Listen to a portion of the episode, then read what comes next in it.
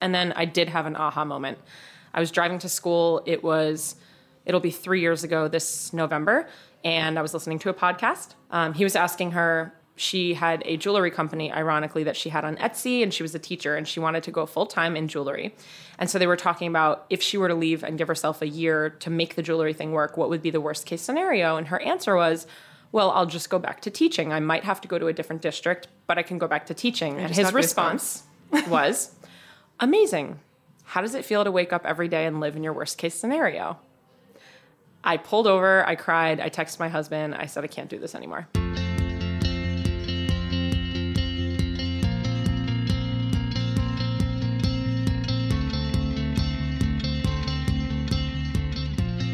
Hey guys, welcome to Active Ingredient, the podcast. I'm your host, Sophie Wheel, and I'll be taking a deep dive into why people do what they do and what it is that drives them. I believe every single person has an active ingredient to them, aka a purpose, and all we have to do is uncover what that is and activate it. I'm looking at people across the board with fancy titles like editors in chiefs, founders, and CEOs to under the radar activists who are changing the world one person at a time. I want to get to the bottom of how they first discovered their passion, how they channel their talent consistently, and ultimately how their active ingredient is making the world a better place. This week's episode is with the incredible Jess Glazer. Jess is a reputable online business coach, and she's a certified personal trainer who currently trains at Performix House in New York. So, I met Jess at a fitness industry gathering where there were about 20 of New York's top trainers in the room. And the second I heard her speak, I was like, who the hell is that girl? I just, I, I have to talk to her. She is so incredibly well spoken and she's so smart about the way that she's navigated the fitness industry, which let me just say, it's not an easy industry to navigate right now. She's figured out a way to make her career way more sustainable and also just more fulfilling and lucrative. On today's episode, we get into how Jess went from being a school teacher to having an aha moment when she realized that what she wanted was to take her teaching abilities and her coaching skills to a different market. We talk about the details of what an online business coach actually does, how she first heard about this profession. We get into the details of how she stays efficient, and we also talk about her morning routine. And I decided to copy one of her rituals because I, I, it was too good not to. And most importantly, we get into how her business has made such a drastic impact on her students and their lives. So, with that, welcome to Active Ingredient, Jess.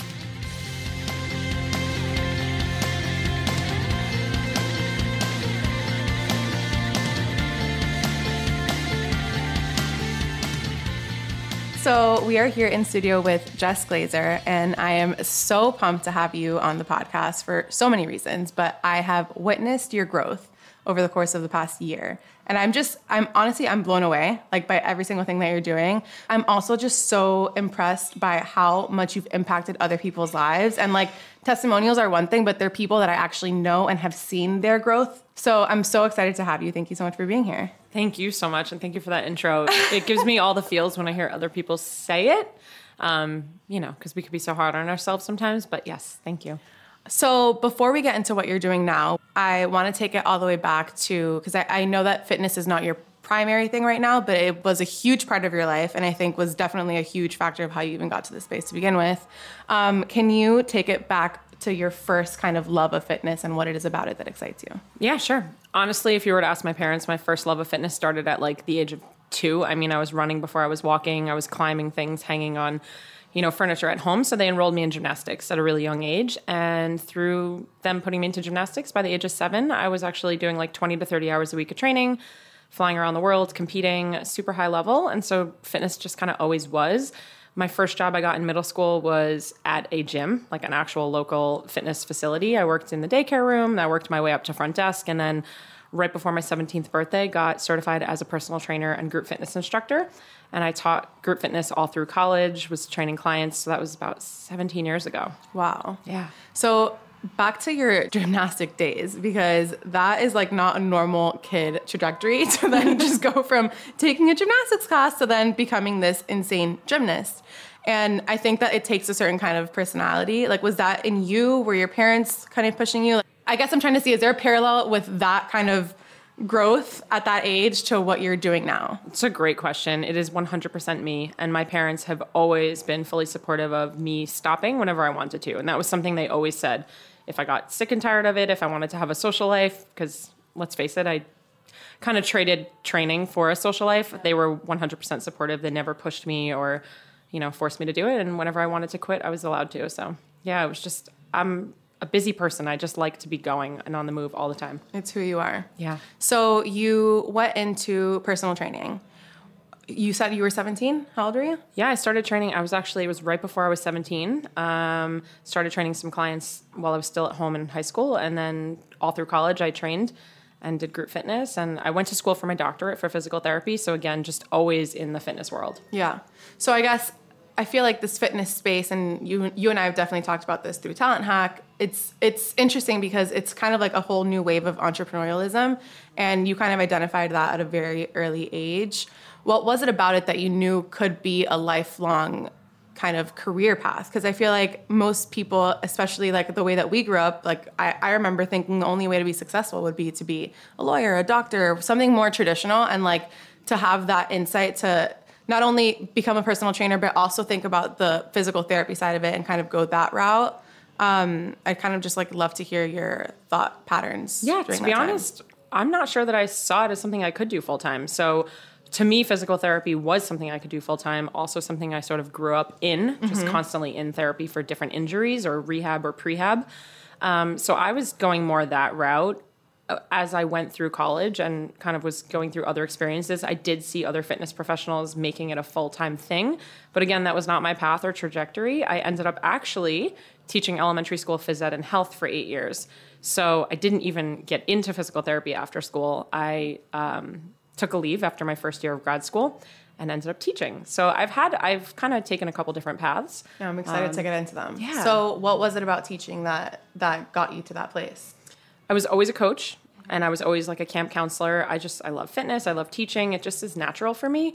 And to be honest, my parents kind of forced me to get a teaching degree as one of those like fall back on plans. And thankfully they did because I needed it to fall back on. so how long were you teaching for? 8 years. And during those 8 years is when you kind of had all these different side projects going on and you were side hustling like did you feel like the teaching job alone wasn't fulfilling enough or it wasn't like time conducive or whatever like you just had more time to play with like what was it about that time in your life that you were like i'm going to go for it 10 million other projects. Yeah i think it was a combination of all of those things. So i hats off to all teachers out there. It is an admirable job. It is not easy and you put in so much time after the actual school mm-hmm. day but for me yes i wasn't totally fulfilled. Something felt like it was missing. I also I did have a lot of time after school. By the time my husband, at the time, I guess boyfriend and fiance, by the time he would come home from work, I had six hours by myself that I could really be doing other things. And then also a need for myself. There was kind of like a gap or a hole, and I just wanted to fill it. Again, I like being busy, and it was just, I had my hands in so many other. Um, so many other pots. I just was always excited about doing other things. So, what were your first side projects? Oh gosh, looking back, I feel like I'm a serial entrepreneur, which I 100%. Yeah, like which I never 100%. really thought about. So, all the way back from when I was doing personal training full time, I had. Side note, I had a background in fashion for like a small, oh, yeah, did small not stint know of that. time.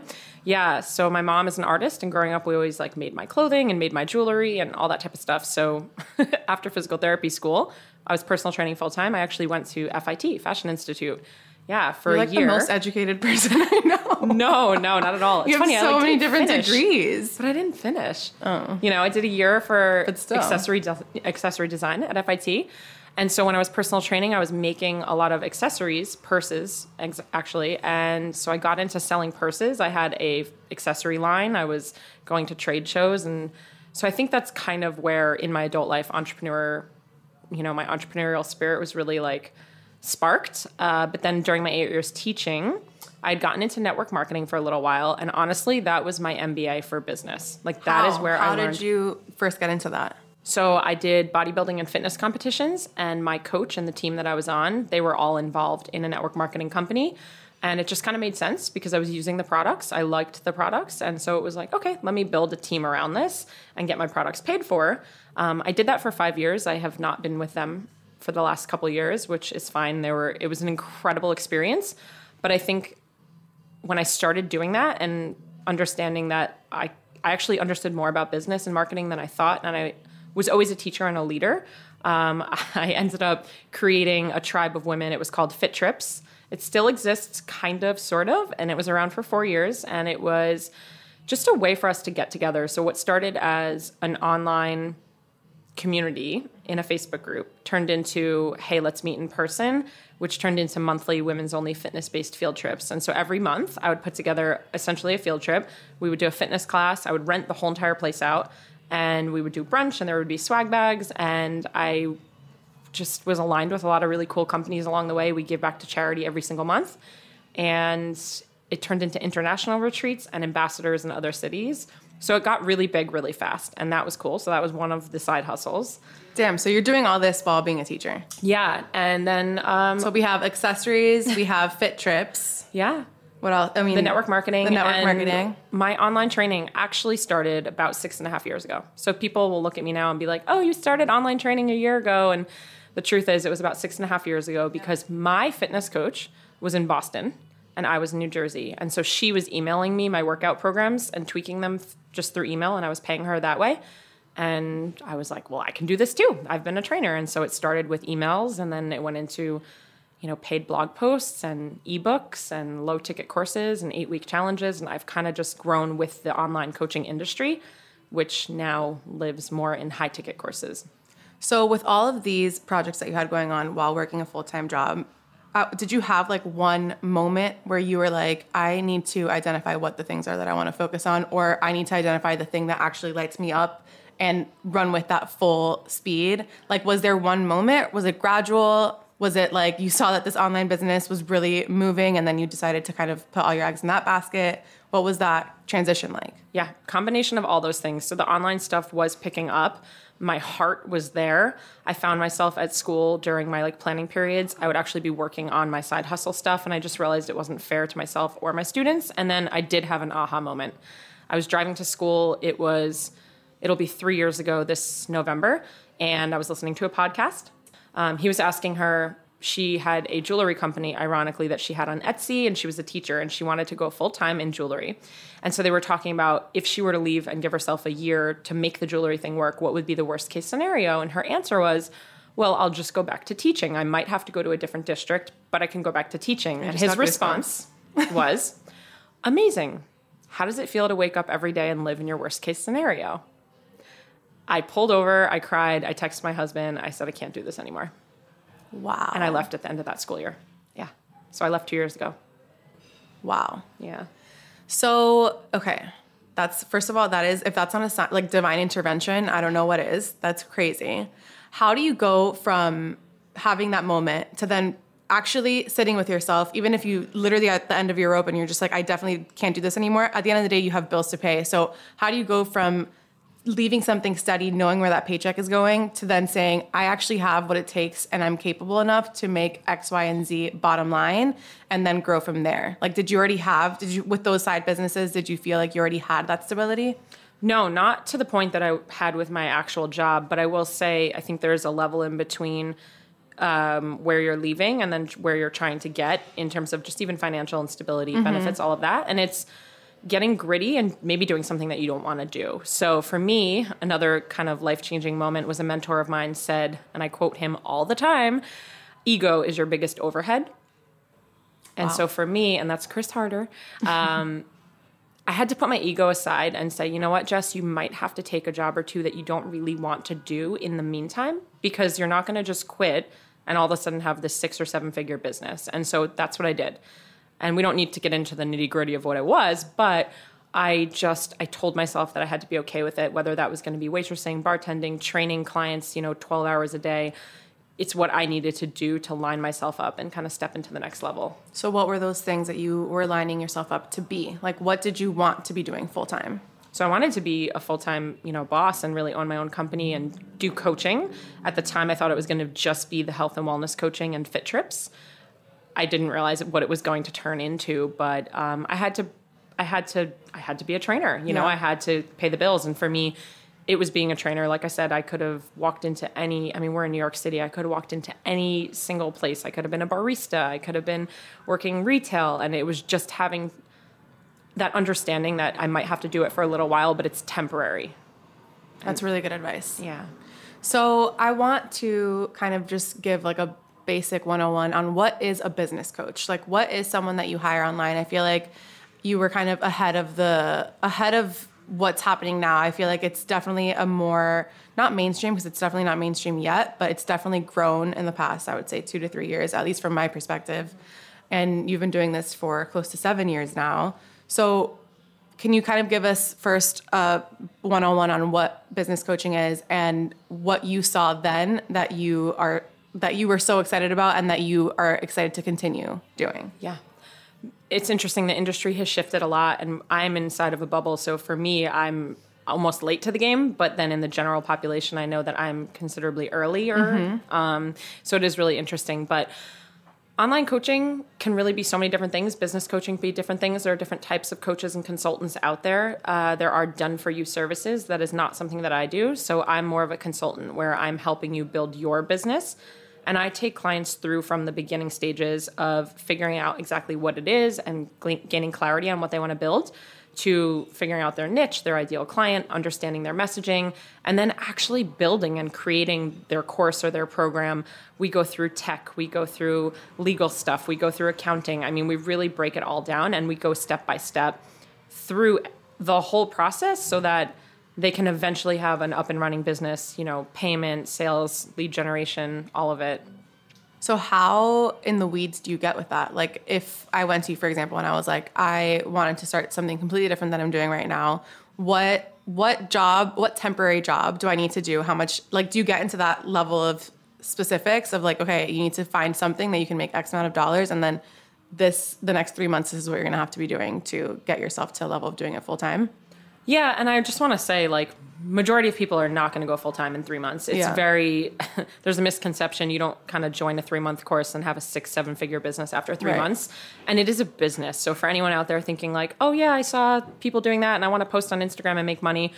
Um, think a little harder. It's, Yeah. it's a business. Like I'm running a full time. It may as well be in brick and mortar. It is a real business, and it takes a lot of work, and it takes a lot of different hats in different areas. And until you're ready to hire a team to do all those things, you have to do them maybe alone. Yeah. so it's a lot. But um, to answer your question, I think it's just different for everybody, right? Like, do you have a spouse that you're on their health benefits? Do you need to worry about benefits? Are you working part time? Are you working full time? There's just so many different factors. So Yeah. it's an individual case by case situation. A lot of the clients that I work with either have a nine to five or and are trying to transition out or I work with mostly health and fitness professionals, so a lot of them are teaching classes or training clients, and again trying to transition out, or maybe just shift the um, shift the balance a little, where they're bringing a little bit more in online than they are in person. So we're just kind of like trying to figure that out.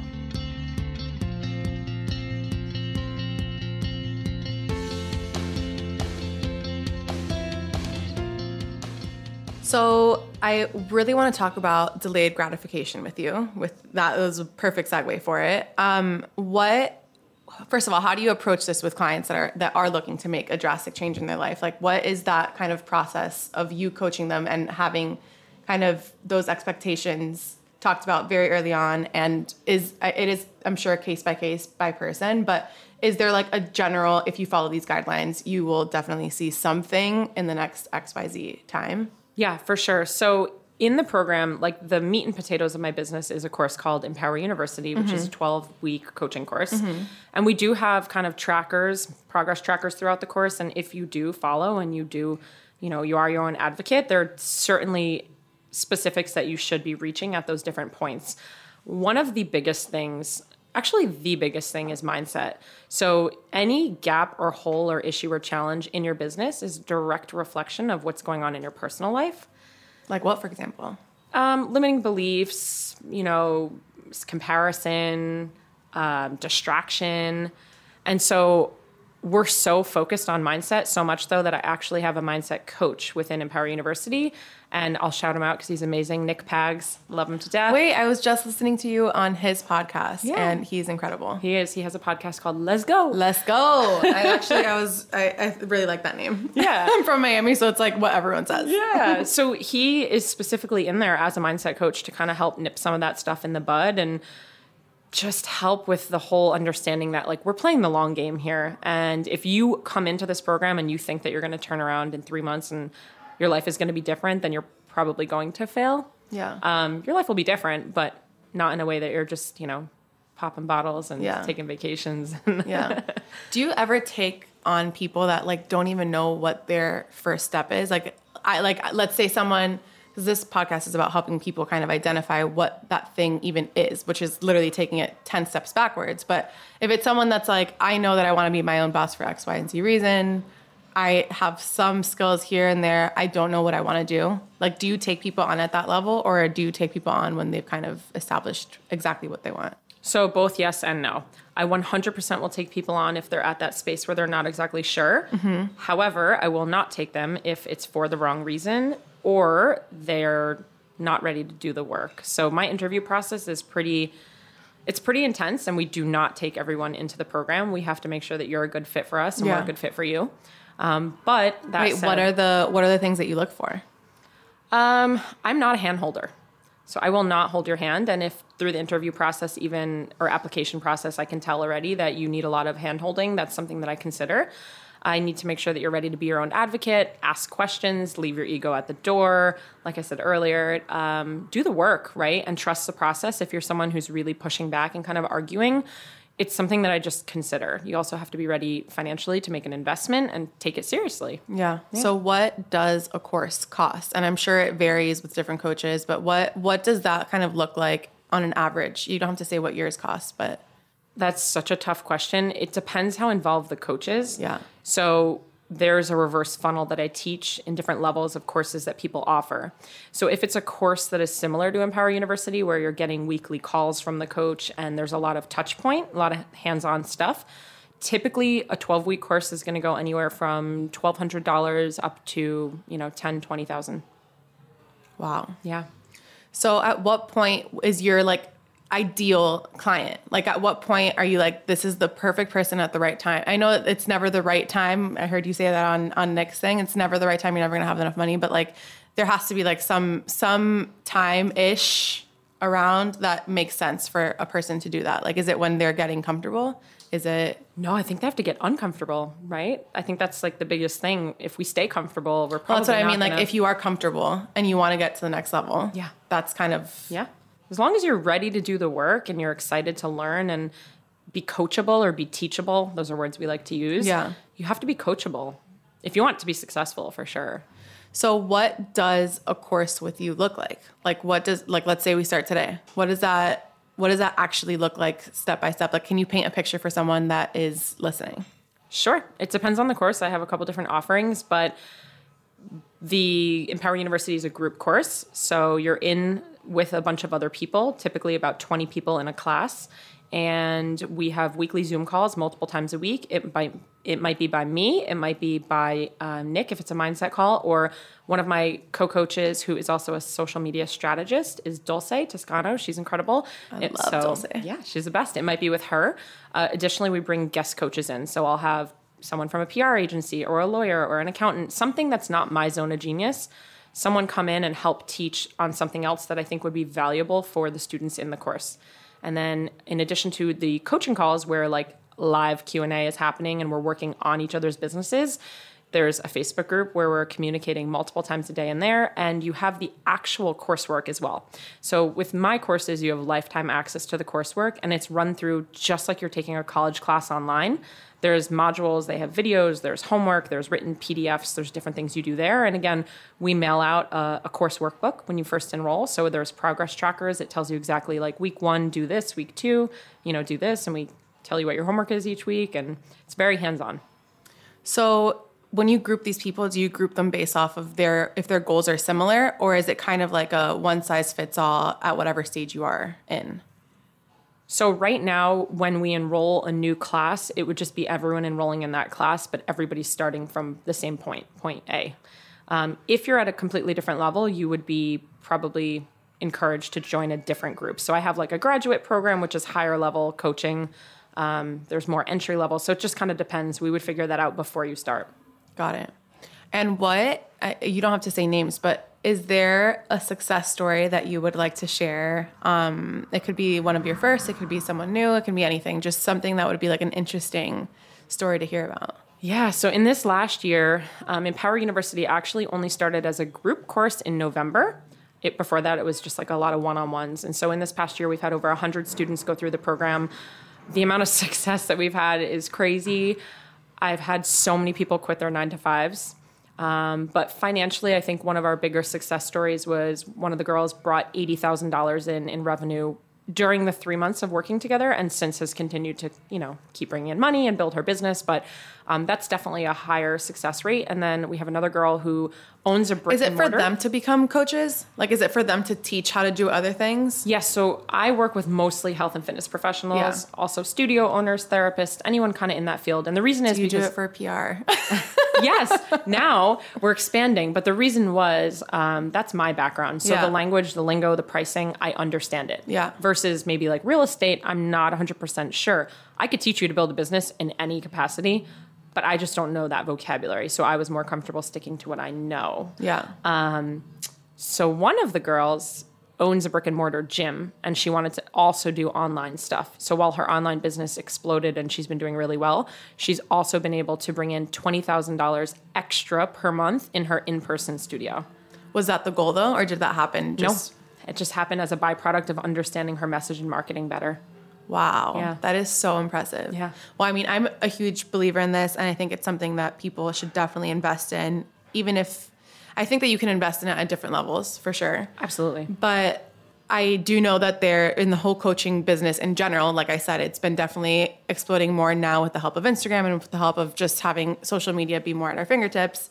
Um, what would you say to the skeptics? Because there are a lot of skeptics with people that are like, what is this fucking 23 year old kid being a life coach for? Like, what life have you lived? You know, like, how do you, how, what would your rebuttal be to someone being like, I don't know about this whole coaching industry. Like, are they just taking your money? Or like, is it, do you actually see tangible results? But what would you say to the haters, I guess? Yeah, just do your research, right? Like anything. It's like if you go to a esthetician or a doctor or whatever that might be, are there going to be people out there that maybe are a little bit of smoke and mirrors? For sure. And I've talked about that because I myself have been in a couple programs that I felt was a little bit more smoke and mirrors. And when I was on the inside, I'm like, oh, not really. But do your research and be open to what this looks like. And eh, I, word of mouth referral is huge if you know people that have gone through a program or it's all about trust, right? Yeah. Like I, I feel like I trust you and that I would trust that you are doing your best and everything and all of your ability to get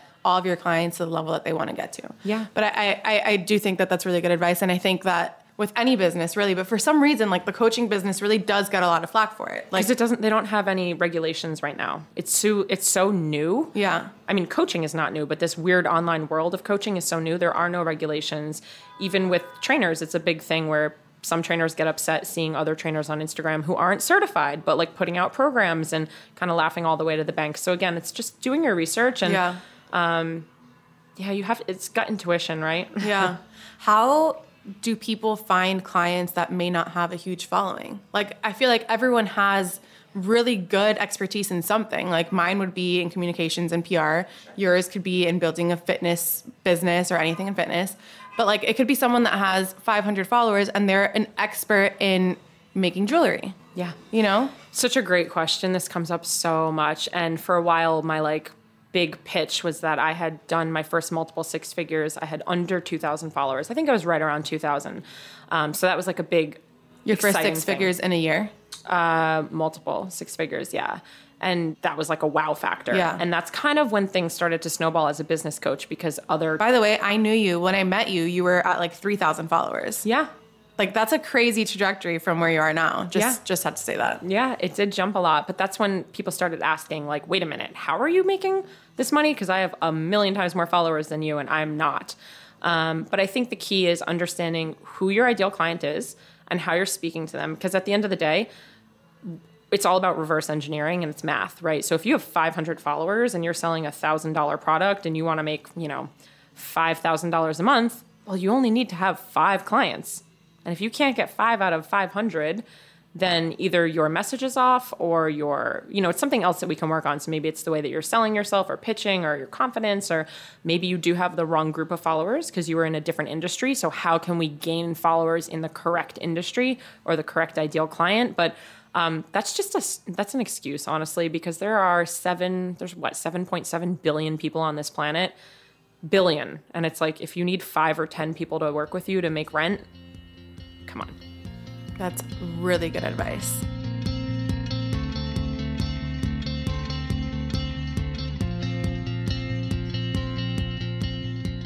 So, the whole point of my podcast, and I'm so excited to have you on because I feel like you and I have kind of aligned on what our active ingredients are. But it's for the person that doesn't even know what that is. Like everyone talks about working in what you love, and I also think that what you love can change throughout, change throughout your life. Like you're a perfect example of someone who's pivoted a few times in your in your lifetime. Um, what would you say to someone that has absolutely no idea what to even ask themselves or what that first step is into identifying what would make them happy doing as a profession? Ooh, I feel like we overcomplicate everything. And I think for me, something is like movement and just nature are two things that kind of bring me back to home, essentially. And I think if you can detach from the outcome and detach from the stress of like, I have to figure it out, and you just go back to the inner child and like, just go back to play. And if it's dance or movement or music or laughing, like, you, you know what you love. And I also think that there's a lot of pressure right now from society, especially on social media, like make you know do what you love and make it a job and if you're not doing that you're doing it wrong. And i think that that's that's also a little heavy and i don't mm-hmm. think that's the case. I think sometimes we do like i said earlier maybe you have to grind it out in a job that you're not so fulfilled in. Yeah. But then the key is find time in your off time that you can do the things that fulfill you and then hopefully the pendulum will swing. What is it about your specific journey and like what you're doing right now that is what brings you to come to those calls all the time, even if you don't feel like it? Like, what is it that is your personal active ingredient that has made you expand into where you're expanding? And you haven't even scratched the surface, by the way. Like, you are going in a direction that I haven't seen people explode like this, especially in a time where Instagram is really hard to gain that following. But you are heading in a direction. Clearly, that happens when you are stepping into your light. What is it about what you're doing that you would say is your active ingredient? Um, I have two active ingredients right now, and one of them, I'm actually wearing them both on my wrist. One is impact, and that for me is that's everything. That's my driving force. That's my why. So to be able to impact more people, to be able to impact on a greater scale, whether it's friends, family, clients, or just even across the world. Um, we made the shift with Fit Trips. We stopped giving to different charities every month. And this year in 2019, we decided to only give to one charity so we could make a bigger impact. And so we actually have raised $30,000 for Pencils of Promise, which is really cool. So we're working towards building a school overseas and supporting that school, whether it's with supplies or teachers. I'm very involved with their company right now, their nonprofit. They're an incredible group. Um, but for me, it's interesting. When I shifted from fitness to business, the impact is stronger for me because I'm helping people yes, build their dreams and have time freedom. I'm helping them put food on the table and I'm helping them pay rent. And indirectly, I still get to help people through fitness because they're building out fitness programs and they're helping people with, you know, weight loss and body confidence and getting stronger. Yeah. And so it's impact. And for me, coaching calls are what light me up. It's the other stuff I don't like. What's the stuff you don't like? The admin, the computer work, the yeah. you know, I want to teach, I want to build a course, I want to film a video and I want to do live coaching. I don't care about email campaigns. I you know, but it's that's part of the job. Yeah. And so I actually wait all day. I get excited for a coaching call. Um, that's, that's, how like, you know. Yeah, that's like my juicy, soul filling thing. That's amazing. Yeah. And you do them once a week? No, I, well, between all the different groups that I have, because we have graduates, and yeah. I do about um, anywhere from three to ten. I also have one-on-one clients. Oh wow! Yeah, so I do not even close. like three to ten calls a week. Amazing. Depending on the week, yeah. And let's not forget, I am also in a coaching program. Yeah. And so my coaches and the masterminds that I'm in have calls. So I'm probably on close to about 15 calls a week, five as a student, and then 10 as a as a leader, as a coach. It's actually a really good segue into asking how do you continue to reinvest in yourself and like what how do you know what that next level is and at what point are you like okay I've reached max capacity at this at this group with this level with this coach like how do you seek that next one is it through word of mouth through that group of people that you're with like how how do you kind of continue to grow and evolve in the space That's a great question too. Um, so my first coach was five and a half years ago, and I've basically had one ever since. And I have continued to level up with you know what they offer, who they are, what groups it is. One of the things that I did was years ago, probably three, two and a half, three years ago, when I was getting ready to leave teaching. There was a specific coach that I wanted to work with, and I was not ready to work with them at that level. So, a lot of times when you apply, you have to actually be making a certain income to even get in, or you have to have certain value you can bring to the group. And so, there are programs that I can't even apply to yet that I would like to in the future. So I saw this specific coach I wanted to work with and I wasn't ready.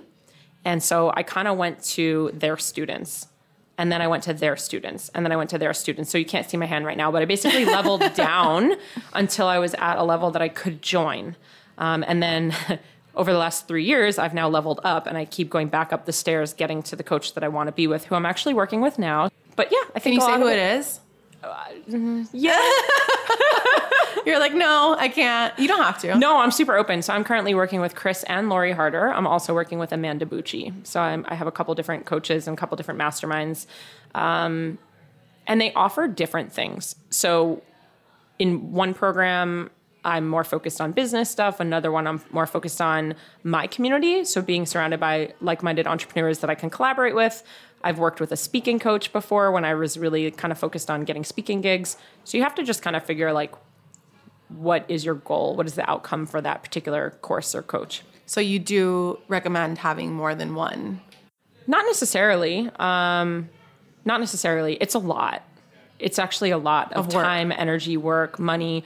I mean, I'm making very big financial investments right now, and I'm basically dumping a lot of what goes into the company back into the company, or what comes out of it, I should say.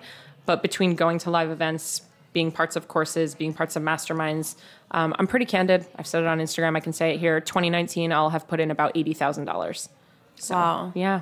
I mean, I'm sure that you're making it tenfold and then some.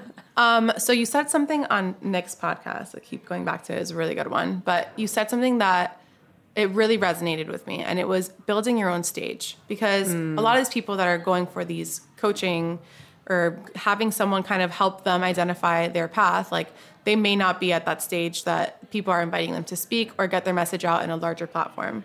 So I want to talk about how you made that shift on making your own stage. And I've def I've felt that. I've definitely felt that. Like especially when I was starting, I was like, I don't feel capable. I don't feel like whatever. And then I just started doing my own my own branded things, my own things that had my name on it, my company's name on it. And then that's how you start getting invited to things and that's mm-hmm. how you start getting kind of a new level or new way of being. Yeah. So I just want to talk to you about how you figured that out and what your first kind of stage that you built for yourself was. Sure. I love it. And you just segued into my other word on my wrist. Oh. So my other active ingredient, it's actually two words, but messy action. Ooh. So done is better than perfect, and I am a recovering perfectionist through and through. Um, but it's just action. It's just taking that first step. It's so cheesy. It's so cliche, but you can't do anything if you don't start. You started a podcast. There's a stage, you know, and and so these people a lot of times want to be a speaker and they want to like get invited to these events. Like you're saying, you have to kind of prove yourself a little bit, and it, you need social proof. You need testimonials. You might need B-roll, right? You might need proof of you speaking, and so putting together events. I mean, I didn't realize I was doing it at the time, but when I started Fit Trips four years ago, I kind of stepped into that role of every Fit Trip. I would stand in front of the room and speak, um, just to say thank you to come, you know, Yeah. for, to coming to the event. And over time, I've been invited to, you know, be on different podcasts or maybe on different panels. Uh, the biggest stage that I built for myself was this past April. I hosted an event. It was it was big, but um, there were 200 women there, and it was an all day event. There was a lot of things involved, a lot of moving parts. There were a couple of keynotes and workouts and panels, and there was a vendor amazing. shop. Yeah, it was wonderful. But that actually was my speaking coach who had said like, just build the stage, literally create the event and people will come. And let me just say, for anyone listening who's like, whoa, I can't do that or that's really big. I, you don't need to start at a 200 person event. Like, do a local meetup in your town, have five people come. My first fit trip, I sold five tickets and only four women came. And I remember crying, like crying to my husband that I was a failure. And he was like, no, you need to show up as the best version of you and get the best damn fit trip together for these four women, and it will grow exponentially. And the second one was eight women, and the third one was 20 women, and Shape Magazine was there. And that's when it immediately like I started speaking with the editors. They were like, "What is this?" Because I got I got everyone matching shirts. so like, what is going on here? You know, but it was it was about showing up and taking action. I didn't know what I was. I still don't know what I'm doing. I don't know what I'm doing. I just take action, you know, and you learn along the way. Like, okay, that didn't work. It's not a failure. It's a lesson. Like that didn't work. I'm going to do it differently next time. Yeah. And I think that that story of the four women showing up, like that's anyone can do that. Yeah, Anyone, anyone. can get four people to show up. And then if you grow from there and are really showing up and doing it for the right reasons, which I think is the most important for sure. thing. And it's community building, right? Like, go to a Starbucks. Like, you don't have to rent a space and get swag bags. That's not what it's about. Like, put out a flyer, go into like a mom's Facebook group, and just be like, "Hey, does anyone want to meet for coffee Yeah. Saturday at noon?" And we're going to talk about, I don't know, knitting. you can find four women. Like, yeah, and that's literally that's just it starts there.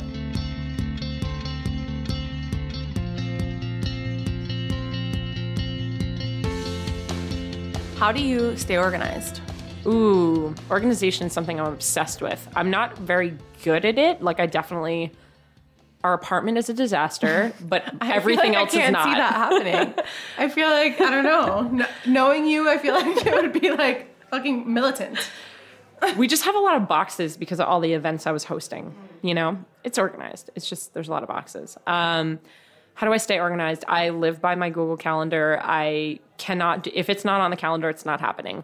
I time block and I batch work. Those are two things that I also teach. I use the Pomodoro technique, which is an interesting, it's basically like 20 minutes of work, five minutes of break, repeated four times, and then like a longer 20 minute break.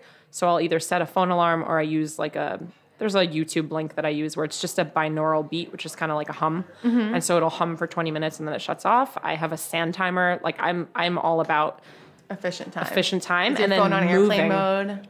It's on airplane mode if I'm creating. Like if I'm yeah, if I'm in a creative mode where I'm writing or creating a new course, I'll put it on airplane.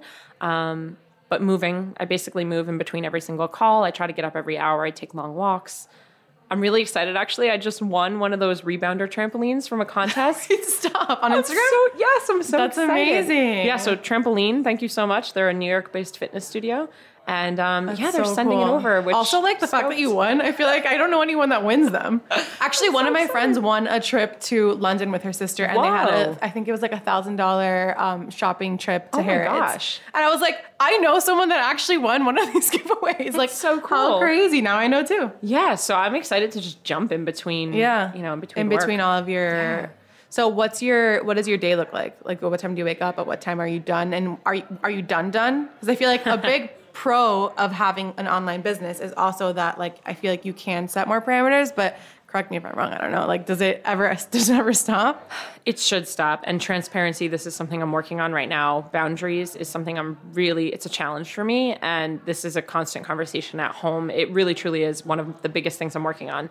I don't stop, and that's not good. I don't believe in the like hustle and grind 24 hours a day. However, that is what I have been doing for the last two years, but it's also not fully working. So I'm still trying to find that blend between the two. It's difficult when you work from your phone or your laptop and they're just always accessible. So even if I'm quote unquote off and I see my laptop sitting, I'm just like, well, I could pick it up and do more. Um, I'm also in the process of scaling my company and hiring more team members. So it's just an interesting time for me Yeah. right now. But I get up every day between five and six. Six is the latest. Yeah. Um, yeah. You guys can't see my face right now, but I, I just freaked out. You know, I have I have an hour morning routine that is non-negotiable. What Like, is it? non-negotiable. I love a good Uh, morning routine. Yeah. And again, for those listening, like, what, an hour? It didn't start as an hour. It started as five minutes. And over the course of the last six years has, you know, just gotten bigger and bigger Uh-huh. to the point where I'm like very happy with where it is. So I, first thing I do is I tongue scrape. If you I have one. I got my boyfriend once. do you use it? Not consistently. Like I don't even Oh. want to show you my tongue right now because I'm sick. I don't judge. Guys, tongue scrapers are a game changer. Oh my god. So I tongue scrape. No, it's really satisfying and like it's like your tongue gets real pink.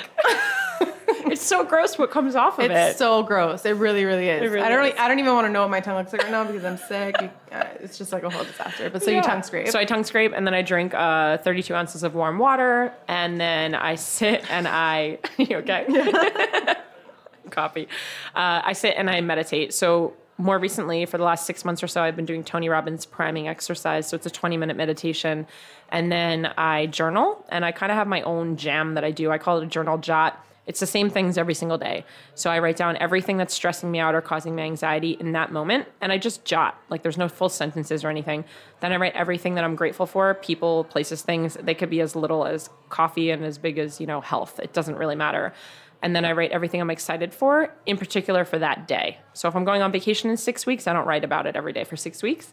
And then I write everything that I'm proud of. And that is typically from the day before. Sometimes it's just that I got out of bed and I don't have to, right? Like I'm my own boss. Uh, and then at the very bottom, I future cast, which is a type of journaling. So you're writing as if it already happened.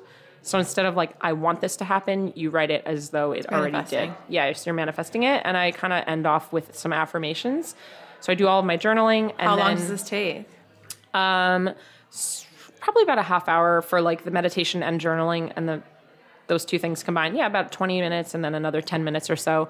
And then I'm I gonna copy this. I have a a morning lot, routine, but I feel like my I, I just do a grateful list. That's okay. No, that's a great place yeah, to start. but I'm definitely gonna copy that. I feel like the manifesting and speaking in that tense and speaking in that has already occurred is Yeah. super powerful. So I actually read part of my journal on stage at that event in April where I had future futurecast what it was going to look like the day of the event, nine months before the event happened. And the audience face was like white. They were like ghosts. I could not believe. They were like, there's no way you didn't write that this morning because it was so spot on. There were a couple things that were different, like the couch was light gray instead of white. But it was It was like about your the event, event, hmm standing there and what it looked like in the room and how it was decorated and um, how many women were there and just all of it. It was wild. But um, That is so crazy. It really is so freaking powerful. Like Yeah, because your brain doesn't know the difference between what's real and what's not. So if you create something in your head, then that's what your brain is going to go do. It's kind of like deja vu. You're like, I've seen. Do you think before. that works for everyone? Because like I feel like with the age of Pinterest and like being able to save your different like pins on Instagram and all that, like I don't want people to get complacent and just like be saying like I am president of the United States.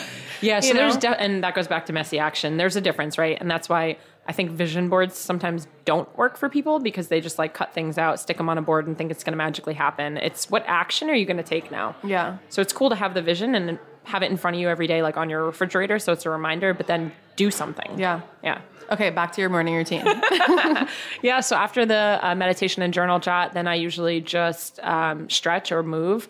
That's not my actual workout, but like just to stretch my body and move. Wait, I want to get specific. Like, what is that? Like a downward dog? Like, are you like literally doing yoga? Like, is it a, a online workout class? Or? No, no, it's more just like slide. I mean, it's pitch black. It's like slide off the Okay. couch onto the floor. Okay. um, I'll foam roll. You know, I have some like lacrosse balls and stuff. I might Yeah. if my hips are tight or whatever. Just just slow kind of movement. Um, the Tony Robbins priming that I'm doing has breath work in it, so I've kind of already done the breath work, and then I'm just kind of waking my body up. Mm-hmm. Yeah, so that's a full hour. yeah. all right, cool. So now we're at 6 a.m. and we're all still sleeping. Yeah. and Jess is already an hour deep into her morning routine. yes. Well, and then I can then I can open emails and pick up my phone and feel like It's okay. it's okay yeah. because I set myself up and my intention for the day.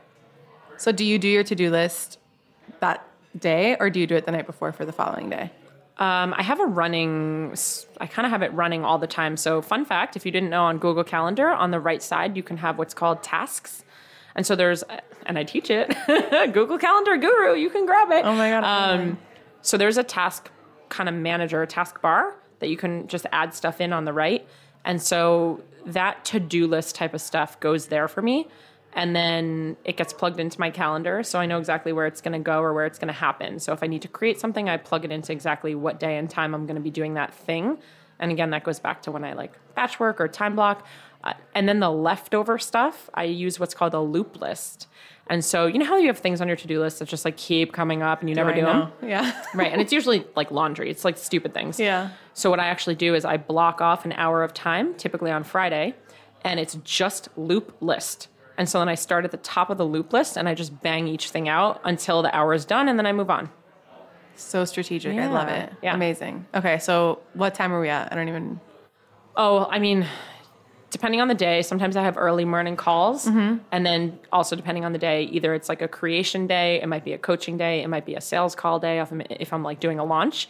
I have team meetings. So it really just kind of depends. But at that point, yeah, I work from, you know, well, I'll work out in the morning. So maybe it's like eight o'clock now.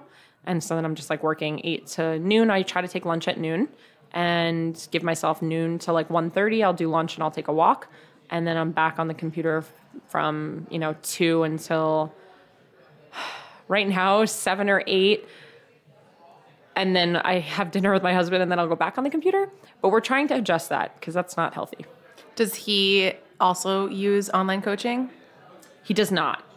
He does not. No. Interesting. He has a feel like- normal like nine to five. Yeah. Got it. Got it.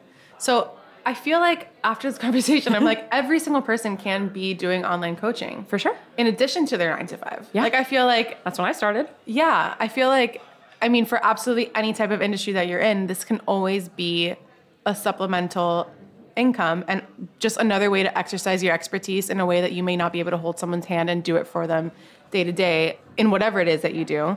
Um, and you specialize in health and fitness, and I'm sure that there's a million other people that specialize in in whatever. Um, so for anyone listening that like does absolutely anything, you can be an accountant, you can be whatever. Like, how do you know how to monetize? Like, how do you know how much that expertise that you're giving is worth? Like, how did you first? I I mean, I'm sure your coach helped you, but if it's someone that's trying to figure out how much they cost, Yeah, I think we discredit ourselves sometimes for the stuff that we just like innately know or the things that we're good at and we don't think that's valuable information, but that could not be more like farther from the truth. The stuff that you know and that you enjoy teaching and coaching and talking about, um, it's so valuable to other people. Like there, again, there are so many people in the world. What you know, so many people don't know, and being able to package it and bundle it is often where people kind of get stuck, and that's where I think getting a coach is great. The platform that I use to do all of my coaching is called Kajabi, and they have a Kajabi conference every year. This year, are you ready for this? This is crazy. They were talking about some of the like more obscure businesses. There is a person running a multi-million dollar business through Kajabi, which is just a platform, on how to teach cats how to urinate in a toilet. no, Yes. no. There's another one, multi-million dollar business, teaching how to make Christmas ornaments. Like no. Mm-hmm. There's That is- someone there's someone who wants to learn. Like how do you differentiate yourself with especially like fitness coaching? You know like how do you how do you stand out from the coaching space especially when there's like skillshare and youtube and all these things that people can be doing and searching for for free? Like how do you kind of get your message out in a way that you're like it's actually valuable to do this this way? I love this question because I get a lot of my students will ask me this because in the online coaching space, fitness is actually leading. So there's everyone from estheticians, like there's so many different things, but fitness is leading the industry and online so fitness trainers are a dime a dozen. Okay, so the differentiating factor, like the secret sauce, and I've said this before on other platforms, is you. And people hate that answer. But the only thing that is different about you is you. And so the reason why people follow you, whether it's the way that you dress, the language you use, the bubbly personality you have, it doesn't matter what it is, they're going to be drawn to you or they already are drawn to you for that particular reason. So people talk about this all the time. The industry is extremely saturated, but I truly don't believe it's competitive. There are a lot of people doing it or trying it, but maybe not doing it well. And at the end of the day, it's again like why there are thousands of trainers in person. Why would someone go to you? It's typically because geographically it fits or because in their schedule the time fits. It's the same thing online. Geographically, you're popping up in front of them. Maybe they know someone that went through your program. Like, I'm, I'm not going to say your program is that different, Yeah. right? You're a trainer and you're offering XYZ. It's very similar to other people, but your you is the secret sauce. And so the more you, it's so cheesy, the more you you could be, like, it No, really is so like true. the more authentic if you're just there's so many people out there that we know who have like little quirks or they use certain products and like you get to know that and you get to love that to the point where some of these bigger well-known influencers get shipped the products that they're always using not by the company but by other people like i saw this in the store and i bought it because i thought of you right so it's really just like your brand voice and in who you are like Yeah. i just try to be i'm just me there are when people come to me i'm like there are thousands of business coaches right because i'm even I even question. I'm like, why wouldn't you work with my business coach? you Yeah. know, like why are you coming to me? But sometimes they don't even know that those other people exist, Right. Or they're not ready for that level. How does someone start monetizing? Like, how do you know how much that costs? How much does your you cost in this space? Um, ask for help you know get a coach and this isn't a sale like just I, I think it's really important that you ask for help look at the other industry standards see what other people are charging and then mathematically there is a, an equation that you can do i've posted it before um, it's based on how much you're trying to make in terms of yearly salary and then how much you're willing to work in terms of hours days and weeks and you can mathematically figure out like technically what your hourly charge would be if you were going to hit the goal that you wanted to hit working the hours you're willing to work Yeah.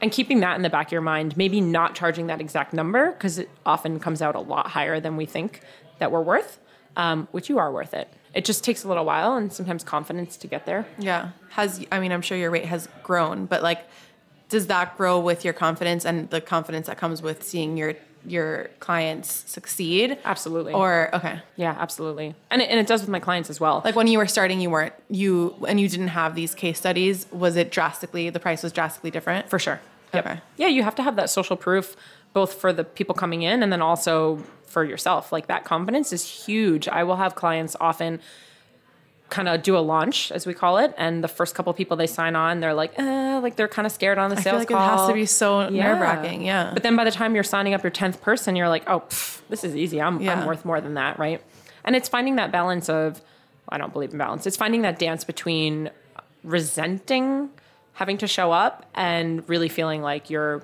getting what you deserve yeah. yeah. Let's say you're launching a program and you're doing sales calls and you're closing 100% of them, you're priced too low. You just are. Like That's you shouldn't good be- advice. Yeah, you shouldn't be closing 100%. It's awesome and it feels really good, but if that's the case then you're priced too low. And so jump it up a little bit and don't just jump it up because you can. Jump it up if you think your program is worth it. So my my whole thing is over deliver.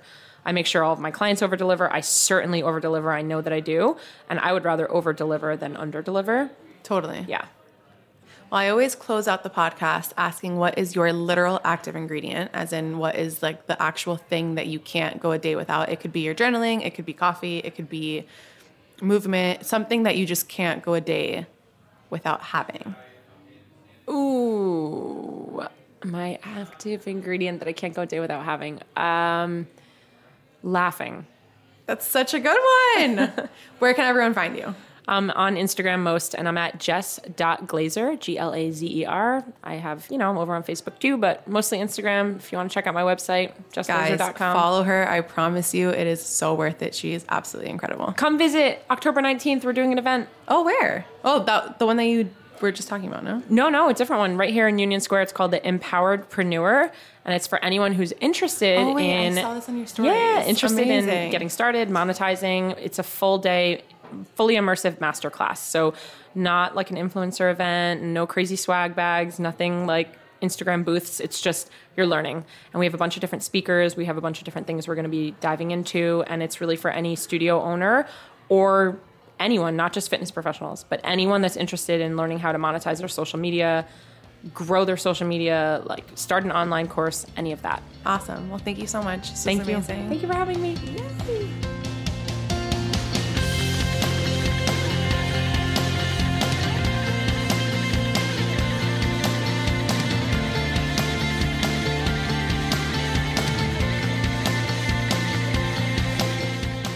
Thank you guys so much for listening. Please take a second to rate and review us. And for more inspiration and quotes from the episode, check us out on Instagram at Active Ingredient.